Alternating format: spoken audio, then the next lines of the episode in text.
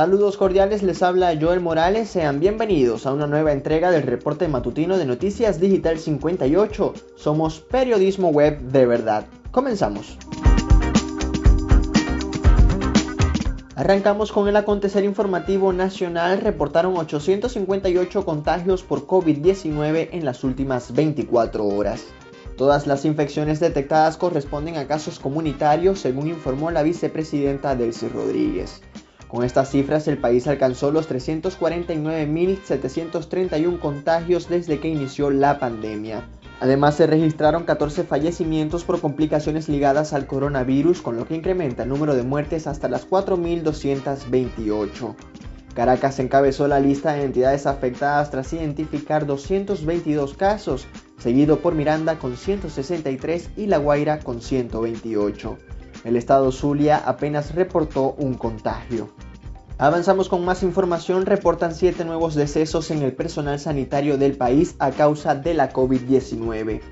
Así lo informó la organización no gubernamental Médicos Unidos Venezuela, que explicó que las nuevas muertes se suscitaron entre los días 2 y 13 de septiembre. Entre los fallecidos se cuentan cinco médicos cirujanos, una enfermera y un obrero. La organización además alertó que en el país circulan cinco variantes del coronavirus y agregan que aún no está claro cuáles circulan en Oriente. Continuamos con más noticias. Ministerio Público abre investigación penal contra Guaidó. El fiscal general de la República, Tarek William Saab, informó la noche de este martes que el llamado presidente interino será investigado por los presuntos hechos irregulares cometidos en la administración de la empresa Monómeros. Saab indicó que el proceso contra Guaidó se abre por usurpación de funciones, traición a la patria, conspiración, hurto calificado de activos y asociación para delinquir. Precisó que los encargados de llevar adelante este proceso son los fiscales 22 y 73 con competencia nacional. Seguimos con información de nuestro portal web digital58.com.be. Gobierno venezolano incorpora a Alex Saab, preso en Cabo Verde, al diálogo.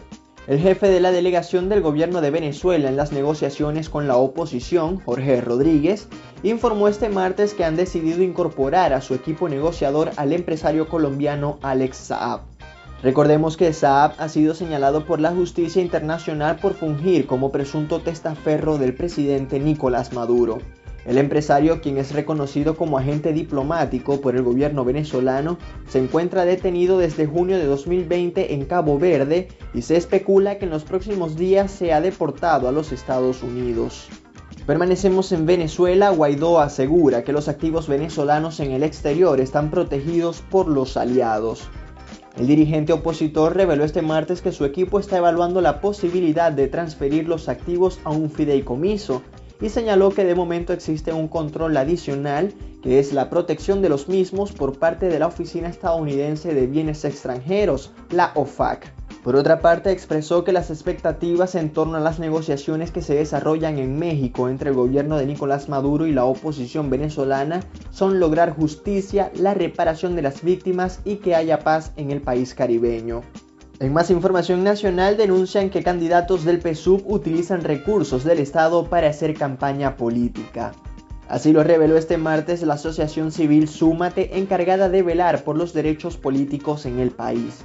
La organización indicó que tanto el gobierno nacional como gobernadores y alcaldes están utilizando dinero del erario público para promover su parcialidad política. De este modo señalan que para el directorio del Consejo Nacional Electoral estos hechos parecen no estar sucediendo. Por último señalaron que el ente comicial no ha respondido su denuncia, donde documentan que el presidente Nicolás Maduro utilizó los medios de comunicación públicos para transmitir 16 alocuciones donde hacía proselitismo político a favor de su partido. Con esta información hacemos un breve repaso por el acontecer regional. Prevén ejecutar 1.300 operaciones de cataratas en la unidad oftalmológica del Hospital Central de Maracaibo. Así lo informó el gobernador zuliano Omar Prieto, quien precisó que esta meta se llevará a cabo luego de que se adaptaran nuevos equipos oftalmológicos en el centro de salud.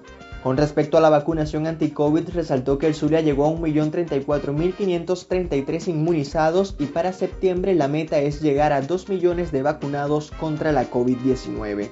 Sobre la colocación de la segunda dosis de la vacuna rusa Sputnik V, la autoridad regional explicó que se realizará por gremios iniciando por el sector salud, luego los periodistas y posteriormente el despliegue masivo. Permanecemos en la entidad, disidentes del chavismo respaldan a Rafael Ramírez como candidato a la alcaldía de Maracaibo. El movimiento político Zulia Humana anunció su apoyo al candidato de Primero Justicia y valoró de manera positiva que la llamada plataforma unitaria postule a Ramírez como candidato unitario. En este sentido, resaltaron los esfuerzos ejecutados por parte de dicha alianza para luchar de manera unificada contra los gobiernos de Prieto en el Zulia y Maduro en Venezuela. Entre quienes apoyan a Ramírez destacan Luis Labrador, diputado chavista del Consejo Legislativo del Zulia, y el exministro de Finanzas Rodrigo Cabezas. Es momento de repasar lo que ocurre en el mundo. Audiencia Nacional de España suspendió la extradición de Hugo el Pollo Carvajal a Estados Unidos. La información fue revelada este martes por el diario español El Mundo, que además notificó que la decisión fue tomada por los magistrados Alfonso Guevara, Carlos Fraile y María Teresa García, miembros de la sección tercera de lo penal de la Audiencia Nacional. La extradición de Carvajal fue suspendida momentáneamente hasta que el Ministerio del Interior informe sobre una petición de asilo que el ex cabecilla chavista realizó en 2019. En América Latina secuestran a 20 migrantes en un hotel del centro de México. El hecho ocurrió durante la madrugada del martes 14 de septiembre en un recinto hotelero del estado de San Luis Potosí, según informó la Fiscalía en un comunicado. Los migrantes de origen haitiano y venezolano fueron llevados por la fuerza por sujetos armados, según el reporte oficial. La dependencia detalló que tres camionetas con hombres armados llegaron a un hotel de la localidad de Matehuala, en donde sustrajeron a los migrantes. Las autoridades iniciaron de manera inmediata los operativos de búsqueda. Finalizamos en Oriente Medio, se reanudan los vuelos humanitarios de la ONU a Kabul tras llegada de los talibanes. Los vuelos de Naciones Unidas con trabajadores humanitarios, alimento y artículos de primera necesidad han vuelto a operar con destino a Kabul tras su interrupción el pasado 15 de septiembre por la toma de poder de los talibanes. El Servicio Aéreo Humanitario de las Naciones Unidas en funcionamiento desde el 29 de agosto en las ciudades afganas de Mazar y Sharif, Kandahar y Herat reanudó el domingo su enlace con la capital, según informó el Programa Mundial de Alimentos de la ONU con sede en Roma. Es momento de hablar de deportes. Iniciamos con la UEFA Champions League. El Barcelona no puede con un Bayern de Múnich muy superior. El club Laurana cayó este martes en el Camp Nou con marcador de 3 goles por 0 ante el conjunto bávaro. Dos goles de Robert Lewandowski y un tanto de Thomas Müller le permitieron a los teutones golear una vez más a los culés, que aún no se adaptan a la ausencia de Lionel Messi. De esta manera el Bayern inició con buen pie la nueva edición del torneo europeo, mientras que los de Ronald Koeman tienen mucho trabajo que hacer en adelante para tener una buena actuación en la competencia. Seguimos con la Liga de Campeones, el modesto Young Boys apaga a Cristiano. Ronaldo volvió a mostrar su apetito goleador en su tercer tanto en dos partidos, pero el Manchester United, lastrado por la expulsión de Aaron Wan-Bissaka, cayó derrotado en el tiempo añadido ante el equipo suizo con pizarra de 2-1. El delantero luso, después de su doblete ante el Newcastle en la Premier League, abrió el marcador en Berna, pero una infantil expulsión de Wan-Bissaka propició que Young Boys se volcara y lograr el empate por medio de Mumi en Gamelu y el tanto de la victoria en el minuto 95 tras un flagrante error de Jesse Lingard. En otros resultados de esta primera jornada, Villarreal y Atalanta empataron a dos tantos, Chelsea venció por la mínima al Zenit, Juventus goleó 3-0 al Malmo y Dynamo de Kiev empató sin goles ante el Benfica. Este miércoles el Real Madrid visita al Inter de Milán, el Atlético de Madrid recibe al Porto, el Paris Saint Germain se medirá ante el Club Brujas y el Liverpool recibirá en Anfield al Milan. Pasamos al béisbol de grandes ligas, Obduvel Herrera ya acumula 13 jonrones en esta temporada. El pelotero zuliano la sacó del parque este martes en el enfrentamiento entre sus Phillies de Filadelfia y los Cachorros de Chicago. Herrera inauguró la cuenta al conectar el bambinazo en el primer episodio, sin embargo este fue el único batazo que pegó en toda la noche luego de fallar en sus otras tres apariciones. Finalmente los Phillies acabarían perdiendo 6 carreras por 3. Repasemos algunos resultados. Rice vencieron 2-0 a los Blue Jays, Yankees derrotaron 7-2 a los Orioles, Piratas se impusieron 6-5 ante los Rojos y Nationals apabullaron 8-2 a los Marlins. Nos quedamos en la Major League Baseball porque Miguel Cabrera es nominado por los Tigres al premio Roberto Clemente.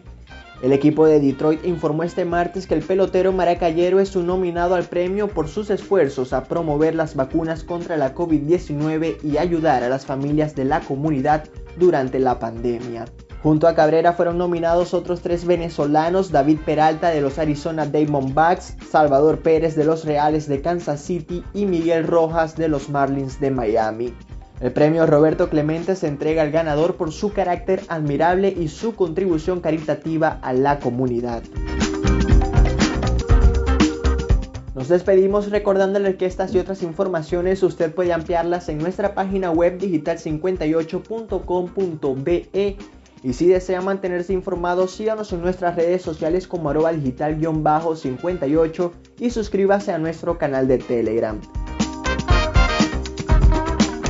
Ponemos fin a este reporte matutino, narró para ustedes Joel Morales. Somos Noticias Digital 58, periodismo web de verdad.